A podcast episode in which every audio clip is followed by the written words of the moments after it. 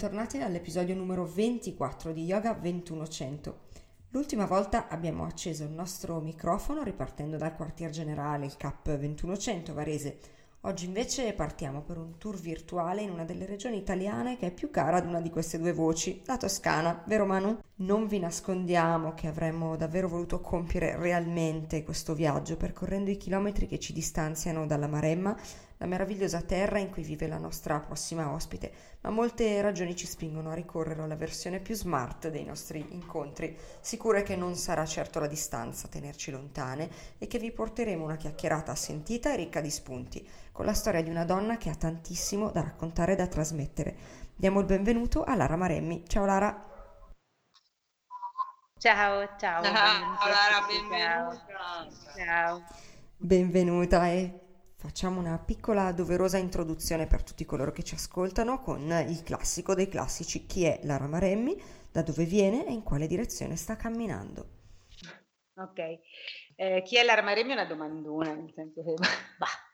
Però sì, sono una giovane donna, ho 45 anni e um, vengo da Firenze, in realtà mi sono trasferita in Maremma una, un, quatt- un paio di anni fa, due o tre anni fa, e qui sento un po' le, le mie radici, riesco, ho iniziato un po' a mettere le mie radici. Dove sto camminando, dove sto andando, in quale direzione sto andando, sinceramente davvero non lo so. So che sto cercando di seguire un po' davvero il mio, mio cuore, un po' quello che sono i miei desideri, la, la, mia vita in questo momento. Sento che qui sto bene e che posso provare a creare qualcosa che mi appartiene e poi vedremo un po' strada facendo, come ciò che la vita avrà da propormi, ecco. Quindi non so dirvi esattamente dove, dove sto andando. Sto camminando, mi piace molto il, il camminare. Hm? Vediamo. Camminare, quindi il seguire quella che è una direzione, seguire quello che è un sentire. un sentire, sì, esatto. Allora, sappiamo che uh, vieni in contatto con lo yoga mh, nell'ambito di un percorso in cui ti avvicini alla naturopatia, al reiki, al rebirthing. Quindi, insomma, denomi, denota un attimo un'anima sensibile alla ricerca delle proprie connessioni o chiamiamole anche riconnessioni, mm-hmm. quello che definiamo il sé profondo con le proprie radici, di cui parlavamo anche prima, mm-hmm. e l'energia unita a doppio filo con l'ambiente in cui si vive. Quindi raccontaci eh, un pochino qualcosa del tuo primo incontro con lo yoga.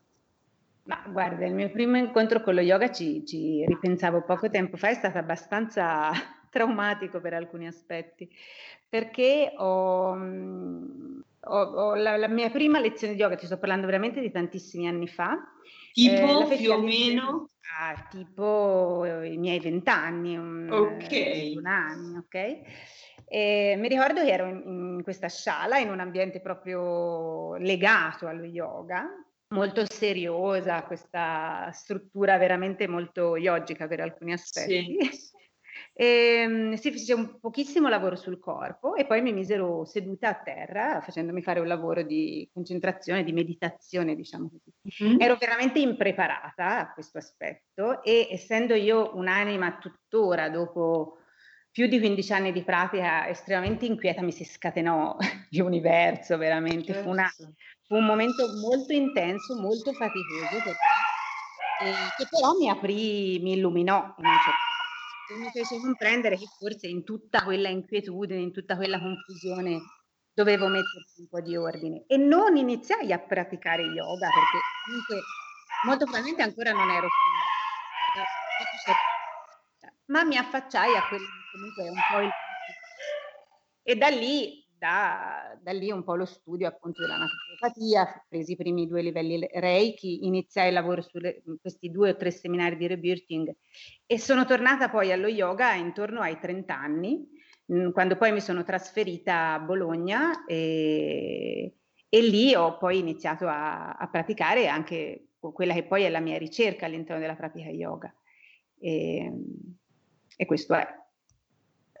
Tu ti ricordi qual è stata la tua prima, quest, di questa prima esperienza? In che sciala avevi praticato a Firenze? Sì, eh, a Firenze. Non, non, ricordo, perché secondo me era anche una di quelle dimensioni eh, fami- cioè all'interno di una, stu- di una, casa, cioè uno spazio, fu, mi ci portò questa carissima amica e, e quindi non, non, non, ti so dire, ho un ricordo molto vivido della situazione, della, del volto della, dell'insegnante, eccetera, però eh, non ricordo esattamente dove era il posto. Invece a Bologna? A Bologna ho iniziato a praticare alla Virgin, eh, quindi all'interno di una palestra. E, e, poi ho iniziato a praticare presso eh, con Nadia Cuzzani, un'insegnante Joy Team che apparteneva sì, alla... Ma anche lì poi ho praticato molto al Centro Natura con la Simona Ramazzotti, eh, ho mh, mm, ritorno un po' questa inquietudine, questa grande curiosità. Ho veramente eh, praticato con maestri diversi, in stili diversi. Eh, eh, poi, poi, ne parliamo, certo, poi, poi, di questa cosa insomma ci ritorniamo.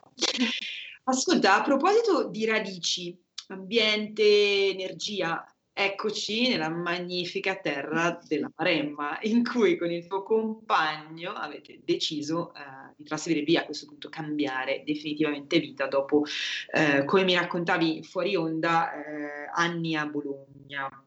Qual è stato il ruolo dello yoga eh, nell'ambito di questo cambiamento?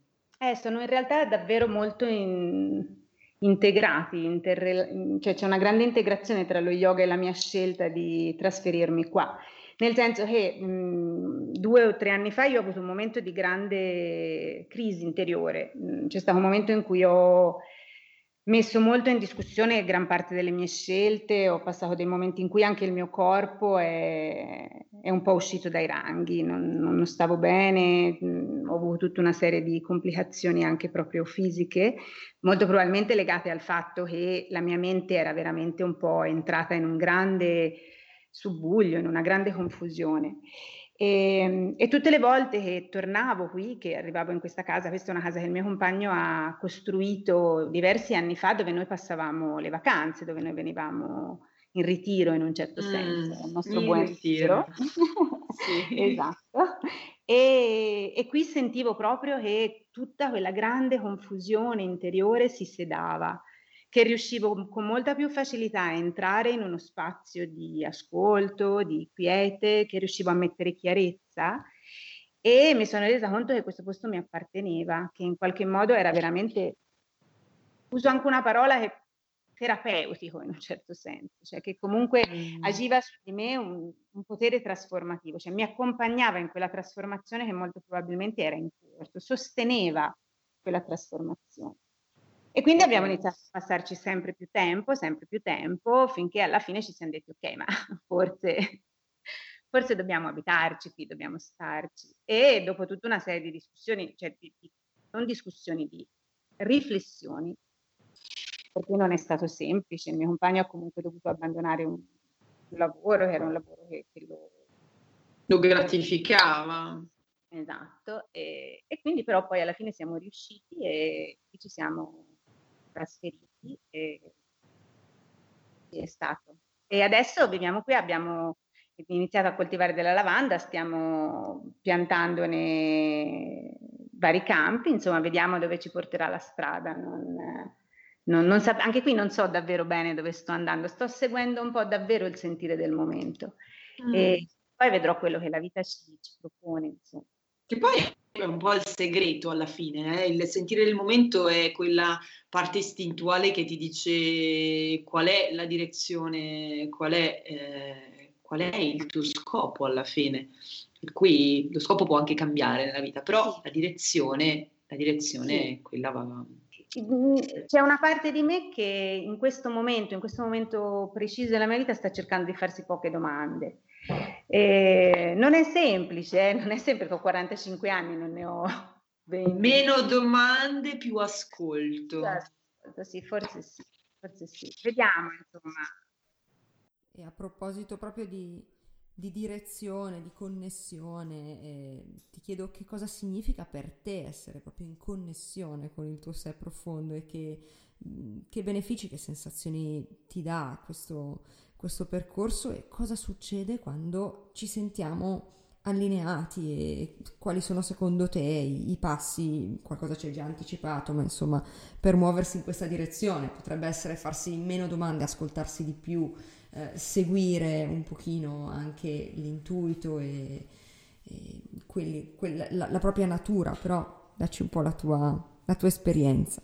Allora, intanto dire in, come dire, eh, mettere la connessione con, con, il proprio sé come uno status quo è un, un po' forte. Diciamo che comunque eh, è un cammino verso questo ascolto e, e, e, è sempre un andare e un venire, no? Mm, non è mai un, un essere sarebbe meraviglioso essere sempre in connessione con il proprio ma è sempre un po' un gioco riguardo a questa cosa. Non lo so, sicuramente quello che, che posso dire della, per la mia esperienza ci sono stati dei momenti all'interno di questa ricerca di grande commozione, di grande compartecipazione, dove mi sono sentita veramente parte di un tutto e, e questa terra ha contribuito davvero molto a, ad attivare queste sensazioni a permettermi questa sensazione. Tuttora per me stare in mezzo alla natura rimane uno degli elementi che con più facilità mi permettono la connessione con la mia intimità. È davvero un aspetto importante, a volte molto più importante di quella che viene definita la meditazione formale. Cioè il, il fatto di camminare nei boschi sotto casa, di passare del, del tempo a lavorare la terra, di mettere le mani in pasta, per me sono momenti che mi conducono davvero tanto alla mia intimità, in, in, cui la pratica formale aiuta, ha aperto sicuramente, ha creato le condizioni molto probabilmente anche per guidarmi verso questa, queste, certe scelte, no? Però ora in questo momento davvero la, la, lo stare in mezzo alla natura è uno degli elementi che più, più mi portano a, a, provare certe sensazioni, a, a raggiungere una certa quiete, um, o comunque questa sensazione di grande commozione, di grande bellezza, di grande stupore, non so nemmeno come descrivervelo sinceramente. Io ho notato una cosa oltretutto che da, da quando poi è finito uh, il lockdown la gente cerca sempre di più istintivamente, eh, magari persone che nemmeno, nemmeno mh, avevano abitudine a cercare appunto questo, questo, tipo di connessione, di entrare nella natura e quindi di, di, di ricercarsi all'interno di quella che è eh, poi l'ambiente che li circonda. È una cosa che in questa parte d'Italia, che è ricca comunque sia di montagne, di, di valli, di, di, zone da poter esplorare, noto sempre di più, sempre, sempre di più. Eh, Forse sarà anche complice, adesso scomodiamo il nostro, il nostro amico Prana, di cui parliamo spesso e di cui spesso, spesso si sente parlare come questo, questa divinità sumera. In verità, eh, in verità nel Prana viviamo e di Prana siamo fatti e quindi parliamo un attimo di Prana parliamo di respiro ed energia vitale e affrontiamo un tema eh, che è quello iniziale dalle quali siamo partiti, eh, che è quello del rebirthing, uh-huh. eh, un metodo che utilizza il respiro, nato dagli studi e le esperienze di Leonard Orr mh, negli anni 70 più o meno, credo anche fine anni 60, diventa un po' una sorta di mito nell'ambito delle pratiche New Age e eh, in tutto quello che poi diventa il mondo olistico. Eh, ci puoi aiutare un pochino a fare chiarezza? Che cos'è il rebirthing e qual è stata la tua esperienza in questo ambito? Ok, eh, allora intanto io ho fatto questi due o tre seminari di rebirthing e quindi non è che eh, conosca così dettagliatamente la, questo tipo di pratica. È una forma di respiro, cioè comunque una tecnica che ci guida all'interno di una respirazione che è una respirazione naturale, quindi tipo diaframmatico, ma che vuole essere ritmica, quindi senza pause, cioè ci conduce all'interno di una respirazione eh, circolare in un certo senso. Sì. Questo a un certo punto crea una leggera iperventilazione, uno sblocco diaframmatico che è quello che ti conduce in uno spazio di grande rilassamento, ma anche proprio di riattivazione di quelle che possono essere delle eh, emozioni, delle esperienze in qualche modo che, che sono state contenute all'interno del corpo, mh, mm, trattenute all'interno del corpo. La mia esperienza fu molto forte, ritorno un po' a quella che è stata la mia introduzione, no? che Eh, all'inizio, eh, quando ho aperto il vaso di Pandora, ne è uscito ne è uscito di ogni e infatti furono delle esperienze molto forti. Io in tutte e due le tre le volte sono entrata in tetania, nel senso che ho avuto questa grande contrazione muscolare, trattenevo veramente, trattenevo tutto. E bello, liberatorio, io l'ho fatto con questo insegnante dell'Osciomiasto di Siena. Eh, non, non sono, lui venne a Firenze oltretutto, mi ricordo che anche qui si fece all'interno, cioè ospite di una casa, molto probabilmente di suoi allievi, non, non so esattamente, in cui fummo invitati e, e, e, quindi partecipai a queste cose, sempre un po' rispondendo a quella mia innata curiosità che a volte è anche incoscienza, nel senso che mi, mi porto, mi lancio come una matta in esperienze così senza sapere minimamente di quello che, mm. che arriverò ad affrontare. È il, è, è il, famoso istinto, no? Quello Forse. che ti porta verso una direzione. Forse sì. Mi aggancio un attimo, hai parlato di, e, e, ti riporto sul, sul, tema yoga di fatto, ma hai parlato di respiro circolare, quindi rebirthing come diciamo tecnica respiratoria, anche nello yoga abbiamo delle, chiamiamole tecniche respiratorie, tutto l'enorme, vastissimo capitolo del pranayama. Che utilizzo del respiro facciamo nel rebirthing che lo differenzia dal pranayama? Ma, eh, allora, innanzitutto il rebirthing in genere si fa più che altro da sdraiati, quindi in una situazione di grande rilassatezza, anche perché è una respirazione prettamente diaframmatica, quindi è una respirazione naturale.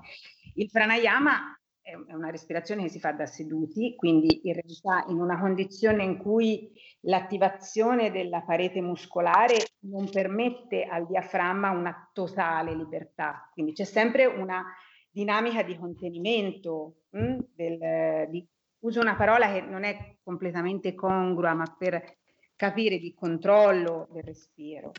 E vuole condurci quindi in uno spazio, mentre il rebirthing ci, ci tenta, almeno per la mia esperienza personale, di metterci in contatto con la nostra parte emotiva, con tutto quello che è il nostro mondo emotivo, il pranayama vuole condurci in uno spazio che in un certo senso va un po' al di là delle emozioni, no? E quindi mm, la tecnica che utilizzi è una tecnica in cui non ti lasci completamente trasportare dalle emozioni, c'è tutta una parte legata davvero, ripeto, una parola che proprio non è completamente congrua, però al controllo, alla visualizzazione, al, al cercare di dare un certo ordine, un certo rigore anche al proprio respiro. Pensa solo al fatto che lavori tantissimo sulle cosa per esempio che nel rebirthing tenti di eliminare la pausa, no? di dare un ritmo continuo. Mm.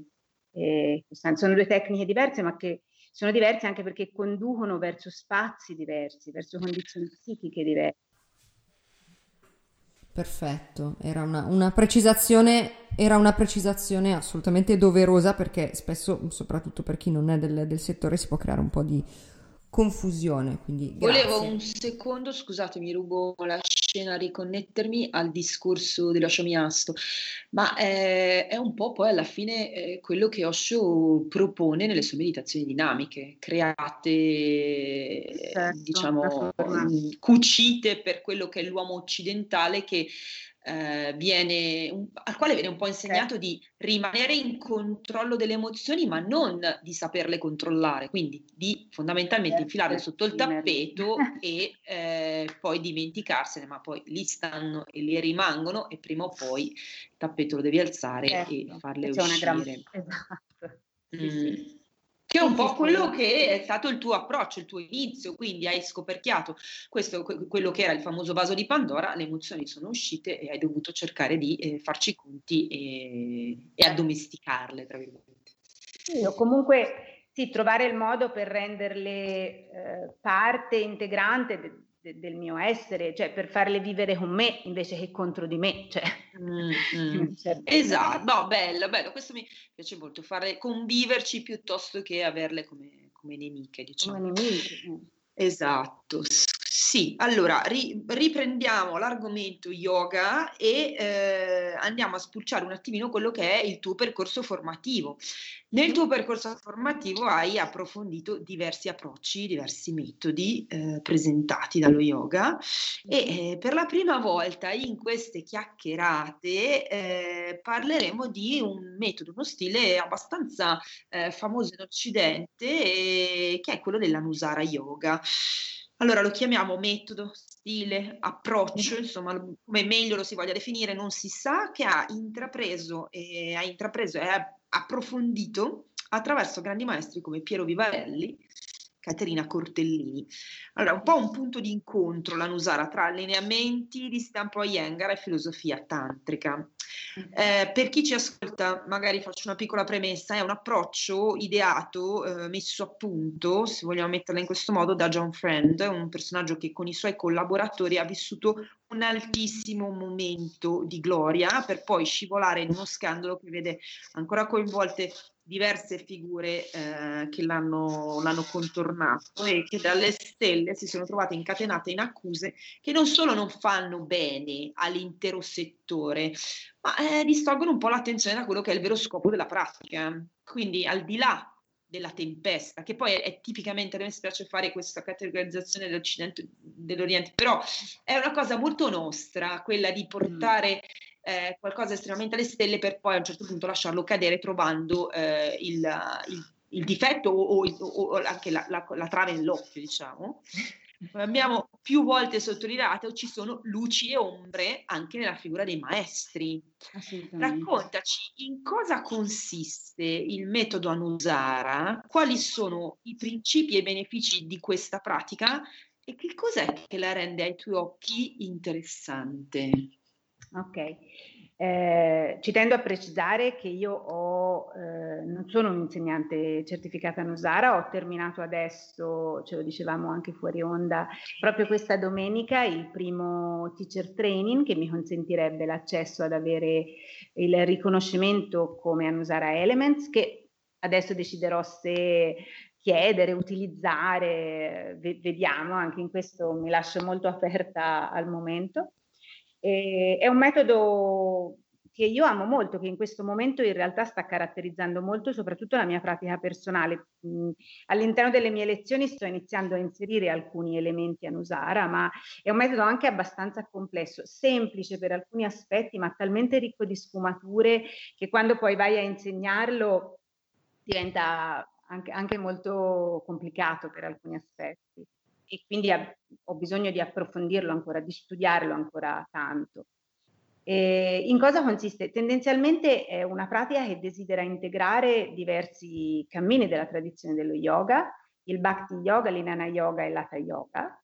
Il Bhakti, e questo è uno degli aspetti che mi piace forse di più della Nusara, è, è, è questo fatto di vedere, di vivere la pratica principalmente come un momento di grande celebrazione, di grande gratitudine verso la vita. C'è questo aspetto gioioso, questo aspetto ludico all'interno della pratica Nusara che eh, mi calza molto, cioè che sento molto mio per alcuni aspetti. Inana Yoga, perché comunque all'interno della pratica di Anusara è molto importante l'aspetto filosofico e soprattutto la, ehm, la volontà, la, il netto desiderio di portare sul tappetino gli aspetti filosofici. Infatti le lezioni sono sempre introdotte da un tema che eh, prende spunto da quelle che poi sono le, qualità, le, le, tematiche filosofiche, rifacendosi comunque alla tradizione tantrica non duale dello shifaismo del Kashmir. E, ehm, e nella guidare l'insegnante vuole mh, condurre il praticante a esperire nel corpo quelle qualità, a incarnarle in un certo senso. E poi l'Hatha Yoga, e qui c'è tutto il lavoro sull'asana, sugli allineamenti, sulle spirali, un po' come dicevamo prima. Comunque anche questo è un lavoro mm. complesso che vuole condurre il praticante a, eh, a, a, ad un'azione che sia un'azione il più possibile bilanciata, il più possibile equilibrata, al fine proprio di sperimentare la natura energetica del, del corpo. Mm, è una pratica che garantisce una grande libertà, che è poco dogmatica per alcuni aspetti, nonostante ci sia un grande rigore mm, e, e, gli allineamenti, comunque un, un, grande lavoro davvero su come condurre il corpo nella, nella postura. Però cerca sempre di permettere al, al, al praticante un'esperienza gioiosa, aperta del proprio corpo, molto libera per aspetti. Non so se, se sono stata chiara sicuramente ci ha incuriosite tantissimo ed è stata, ed è stata una spiegazione chiara di, di una realtà estremamente complessa che non si può comprimere in una, in una risposta, ma direi che esatto, come sempre è l'esperienza che fa, che fa, che fa tutto. È molto di va provare, cioè nel senso bisogna un po' provarla sul tappetino e eh, giusto perché mi, mi dici adesso, uh, Lara, bisogna un po' provarla sul tappetino. Che cosa ha portato la Nusara sul tuo tappetino? Sì, quello che ha, ha, trasformato di più è che ha reso più intima la mia pratica. Cioè questo fatto di eh, domandarmi perché, di chiedermi, ok, eh, hai raggiunto un'estensione bellissima, hai, ti sei piegata come un giunco, hai lavorato così intensamente sul tuo corpo. Ok, questa esperienza che vivi nel corpo, in che modo, arri- in che modo può arricchire la tua vita? Cioè, come può eh, essere, eh, cioè, quale insegnamento conduce la tua vita di tutti i giorni, la tua quotidianità? E questo ha permesso al lavoro sul corpo un'intimità che prima molto probabilmente non c'era. Mm, anche qui non so se sono riuscita a spiegarmi, eh, perché è una cosa abbastanza sottile per alcuni aspetti. Mm, no, secondo me è abbastanza chiaro e questo ritorna con un discorso che è quello eh, del limitare lo yoga al tappetino eh, e di non portarlo al di fuori del, del tappetino. A questo uh, proposito, io ruberei un attimo la scena alla Steffi per farti una domanda che in verità avevo tenuto un po' per ultima, per fare un po' chiosa, eh, e ti dico il potere eh, dello yoga che è un potere terapeutico e che possiamo benissimo eh, comunque trovare ehm, nella, nel potere del fare, del mettersi mm-hmm. a creare qualche cosa, perché poi alla fine fare yoga vuol dire anche in un certo qual modo creare certo, con il certo, proprio corpo. E invece ti riporto eh, al discorso del creare con le proprie mani a questo punto. Eh, ne abbiamo parlato con altri ospiti, è ricorso in altre puntate. Adesso ci vogliamo addentrare in quello che pensiamo mh, di definire un po' il mindful living e che va a connettersi anche con quello che, eh, di cui parlavamo prima, ehm, della tua scelta di andare a vivere in Maremma e della tua consapevolezza del, del, dell'ambiente della terra. Mm-hmm. Scendiamo dal tappetino e eh, andiamo in un posto a caso, cioè quello più vissuto nella casa, che è la cucina, un mm. luogo in cui le azioni spesso ripetitive e meccaniche in realtà acquistano una consapevolezza diversa se eseguite con consapevolezza, certo. con amore, come atto di gratitudine verso sia la terra dalla quale arriva ciò che noi stiamo andando a manipolare o a trattare, eh, che ci ha donato come prodotto e che ci accingiamo a trasformare per poterlo poi offrire su una tavola a nostra volta. Diciamo sempre che il vero yoga è off the mat. E questo può essere un esempio. Che valore ha per te questa affermazione che ho appena fatto e uh, il cibo? Ma allora, sicuramente il, il fatto di cucinare molto, molto, guarda, eh, ultimamente di impastare, mi piace tantissimo impastare, proprio in un modo pa- particolare. E, um, per me è uno di quegli atti meditativi di cui parlavamo prima, no? di quei momenti in cui um, riesco con più facilità a creare quel momento di silenzio eh, e di connessione con la mia intimità. E qui hai ragione perché comunque il fatto di cucinare è anche davvero un atto di grande offerta, perché comunque ciò che fai viene poi donato a, a qualcun altro, condiviso. Quindi c'è anche una doppia valenza, no? Per cui c'è questo aspetto di utilizzare, di riuscire ad entrare all'interno della propria intimità e di volerla donare poi questa intimità mm. all'altro. E quindi il, la cucina ha per me un, è, un, è, un punto, è, un, punto, della casa in cui mi rifugio spesso, in cui mi piace eh, stare, in cui mi piace anche esprimere la mia creatività. Poi guarda, ti dirò, non è che sia una cuoca eccelsa, eh? perché alla fine il risultato non è sempre, ehm, sempre così spettacolare come il procedimento verso, ma non ha nessuna importanza in realtà. E ritorniamo sempre a è, è più importante il viaggio che poi la meta in questo caso. Poi se, se, la meta è qualcosa anche di buono, perfetto, certo, però sicuramente riporta l'amore che uno ha messo in, in, questo processo. È un po' quello che dicevamo prima anche, no? Del, del, dell'azione che diviene un momento proprio per celebrare il proprio quotidiano, il proprio corpo, la propria vita, la, la propria quotidianità. E secondo me nel momento in cui tu riesci a, a, vedere, a percepire anche davvero la sacralità di un momento semplice, eh, lì si apre una porta proprio no? che, che, crea, che apporta tanta bellezza. Mm. E, è sempre legata all'attenzione, è sempre legata alla cura del, del dettaglio.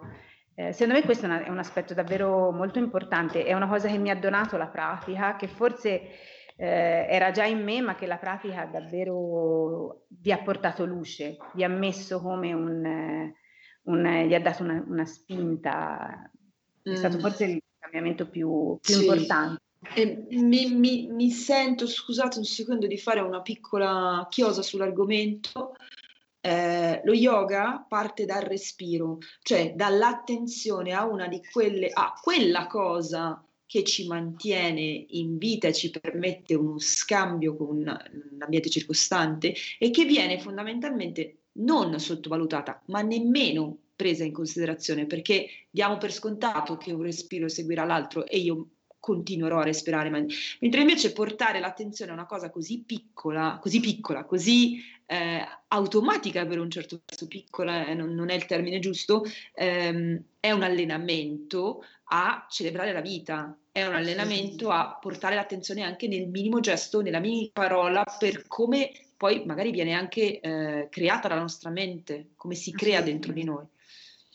Assolutamente, eh, eh, mi ricordo davvero con grande commozione questa, durante un, una lezione fatta da una collega in cui alla fine lei dice a Vasana, disse proprio questa cosa di non dare mai per scontato il prossimo respiro, perché è vero, cioè di, il fatto che, che, è una cosa che noi facciamo regolarmente ma che non è così scontata in realtà e quindi di ricordarsi quanto ogni attimo, sembra una cosa detta, stradetta, però quando riesci davvero a dare valore a, a ogni piccolo momento della tua esistenza, lo sacralizzi, non, non, c'è niente da fare, cioè lo rendi davvero mm. sacro. È così.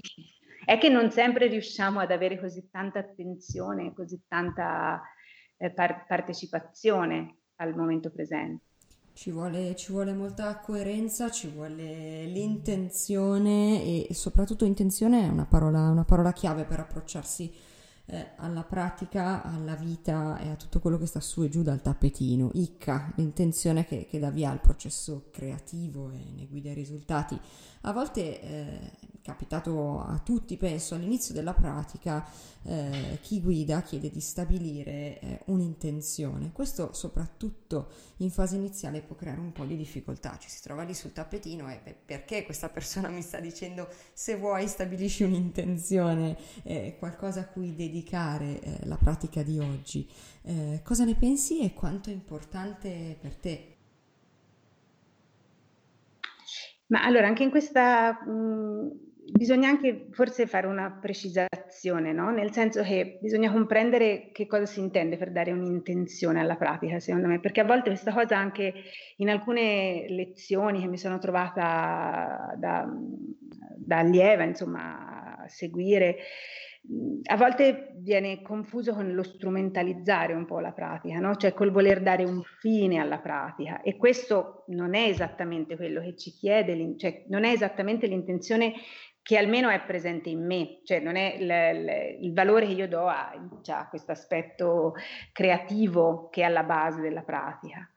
E, ehm, perché la pratica non è un'azione della mente, questa è, è proprio un'azione del cuore. Quindi mh, l'intenzione non è tanto dove vuoi che ti conduca la pratica, non è l'obiettivo che tu poni alla pratica, è capire la motivazione profonda che hai verso la pratica, è un po' ricondurre la pratica proprio a quel desiderio, a quell'amore che ti spinge alla ricerca. E quindi anche il fatto di cercare l'intenzione nella pratica bisogna un po' stare attenti, perché se la strumentalizzi perde forse un po' della sua intensità. Non so se anche in questo mi sono, sono stata sì, in no, grado di stata chiarissima.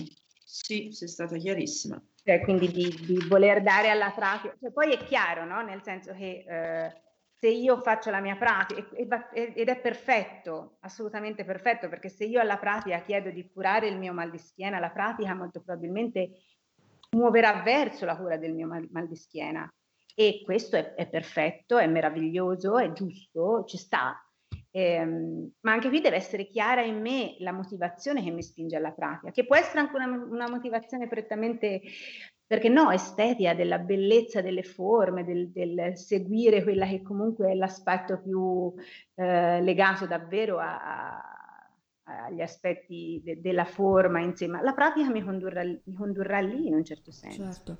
E qui eh, entra un tema che eh, a me è molto, è molto, caro, che è un po' quello della pratica personale, nel senso che spesso parliamo di metodi, di stili, di approcci che servono soprattutto a chi inizia, è giusto dare, eh, dare delle istruzioni piuttosto che una sorta di eh, di casella in cui, in cui mettere eh, e dare ordine a quello che si fa, però un'altra cosa è, è poi l'evoluzione del percorso della pratica, della pratica personale e quindi metodi, stili e approcci, ma ce n'è veramente bisogno secondo te? Cioè se appunto all'inizio ci servono delle regole, col tempo dovrebbe quantomeno svilupparsi proprio una capacità di ascolto delle proprie anche motivazioni che poi generano il processo creativo, il processo di cui abbiamo appena parlato, l'ascolto del corpo, eh, che va mh, probabilmente oltre quelle che sono le, le, etichette. Invece purtroppo spesso il metodo stesso diventa quasi un brand, un prodotto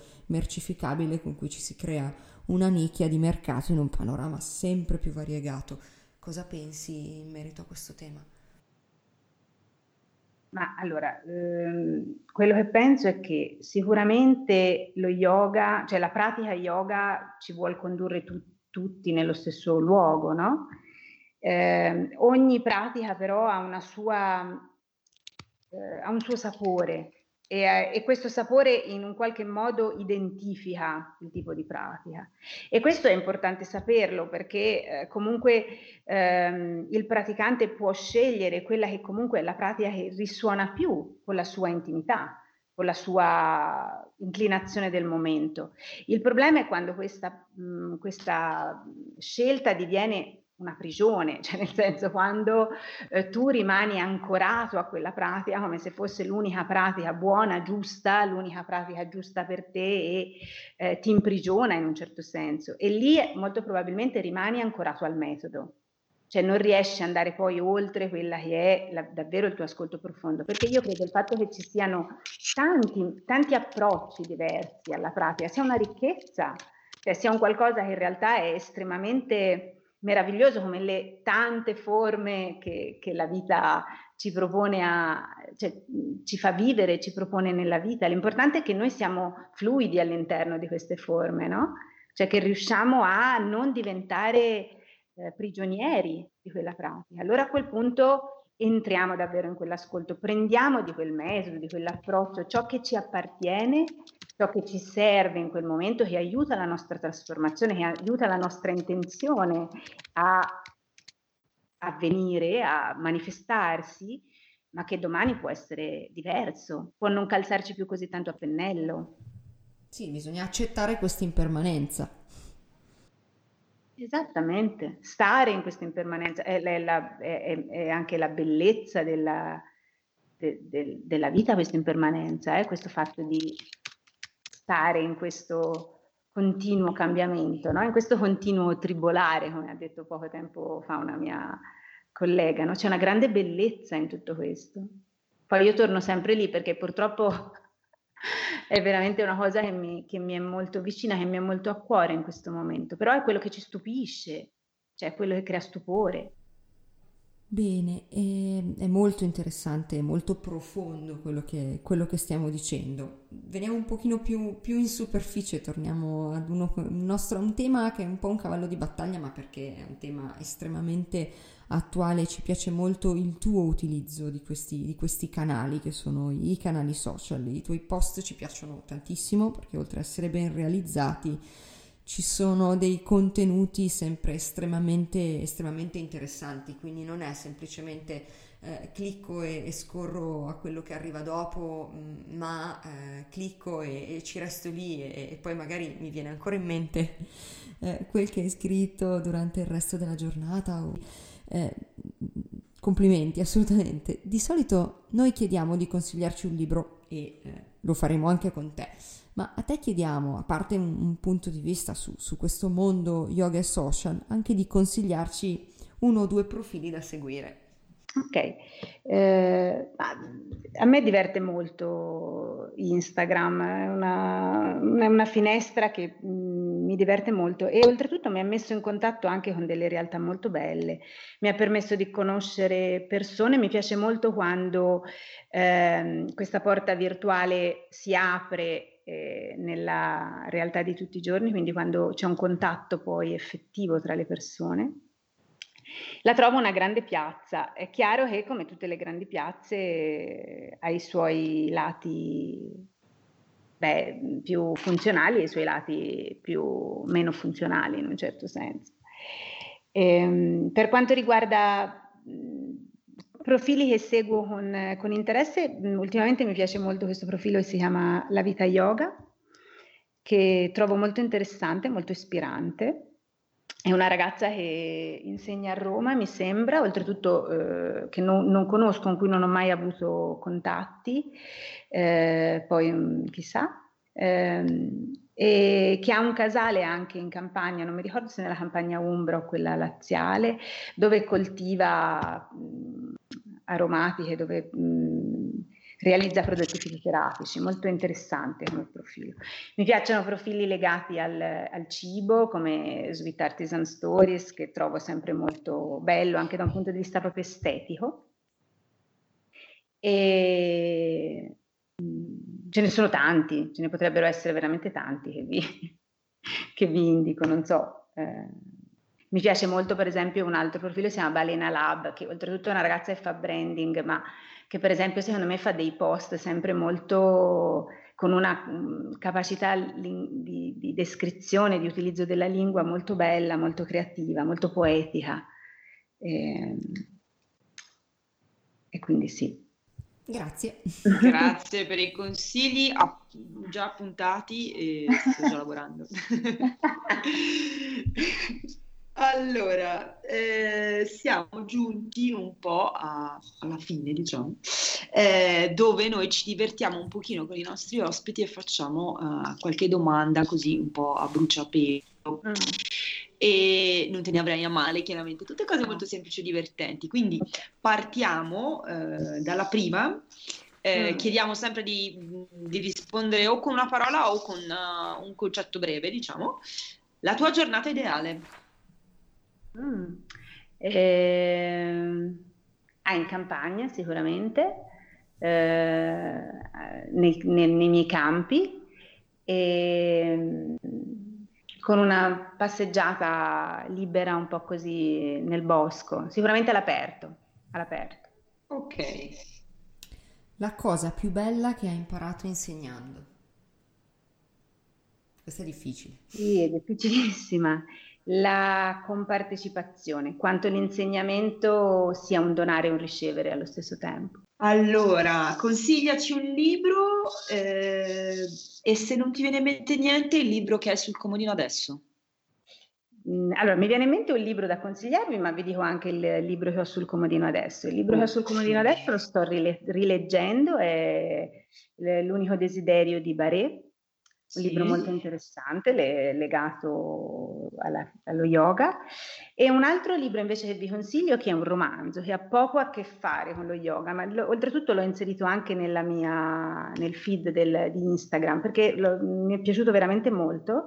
Si chiama Ogni giorno è un buon giorno, non mi ricordo l'autore, eh, l'autrice anzi, è, un, è, il racconto di, di, una, di, una, credo sia una scrittrice giapponese, è il racconto di questa donna che inizia a studiare la cerimonia del tè da giovanissima, la studierà per tutta la vita, e all'interno di quel tribolare di cui parlavamo prima, ma la, la, cerimonia rimane un po' il suo punto fermo, qualcosa che ritorna nonostante le tante vicissitudini della vita, che rimane un po' suo, la sua traccia, che la la contiene in qualche modo ed è molto bello, è molto legato al potere dell'attenzione e di come l'attenzione trasforma ogni dettaglio in, in, in, in un punto importante, in un, mm. di grande Ritornia, eh, ritorniamo alla nostra piccola dissertazione sul mindful living. Esatto. Ancora una volta. È, lega molto a questo. C'è molto l'aspetto meditativo legato alla cerimonia del tè. È un libro pieno di dettagli per quanto riguarda la cerimonia, eh, quindi anche molto interessante da quel punto di vista perché la racconta molto nel dettaglio. Però ti fa proprio capire un po' quello che dicevamo prima, esatto, quanto la, sia l'attenzione che, che, trasforma e quanto il fatto di ritualizzare lo stesso gesto conduca alla meditazione. Mm. Lei è Noriko Morishita. E ti faccio io un'altra domandina. Lo yoga in una parola. Io tutte quelle facili, eh. eh continuerei a dire sì, connessione, compartecipazione, sentirsi parte di un tutto. Bene, allora abbiamo, questa volta abbiamo davvero concluso, anzi concludiamo con uh, un'altra domanda classicissima. Dacci le tue coordinate per poterle uh, poi dare ai nostri ascoltatori. Ok, il eh, profilo, vabbè, ho un sito che è www.yogalover.com o it, Dio aiuto ragazze, non mi ricordo questo momento. Comunque, non c'è problema, poi rimediamo noi. Esatto, esatto. Su Instagram sono come yogalover eh, underscore Lara mm-hmm. e mi mm-hmm. trovate anche su Facebook come Lara Maremmi Yoga. E eventualmente se si volesse praticare con te, dove ti possono trovare i nostri amici della Toscana, della Maremma? Va bene, ho un piccolissimo studio eh, in centro a Manciano, e adesso con, il, con, tutte le normative Covid può ospitare pochi allievi, che è una cosa che mi piace anche molto, vi dirò, mm, e, ehm, per alcuni aspetti. E se no, ogni tanto organizzo anche dei weekend in, in zona. Uno anche adesso a novembre dovrei riuscire, vediamo. Perfetto, ottimo. Tienici, tienici aggiornate sui tuoi progetti futuri Direi che doveroso, doveroso. Va bene, allora noi possiamo lasciarla andare questa ragazza. Bellissimo. Abbiamo toccato dei temi molto, molto piacevole, grazie. Molto interessanti. Molto interessanti. È stata una bellissima chiacchierata e anche se non, non ci siamo incrociate e incontrate di persona, eh, il cuore e l'intenzione sono assolutamente passati, quindi grazie mille, grazie mille Lara. Grazie, grazie a voi ragazze, grazie tante. Grazie. Allora salutiamo tutti, ci tutti. risentiamo alla prossima e buono yoga a tutti.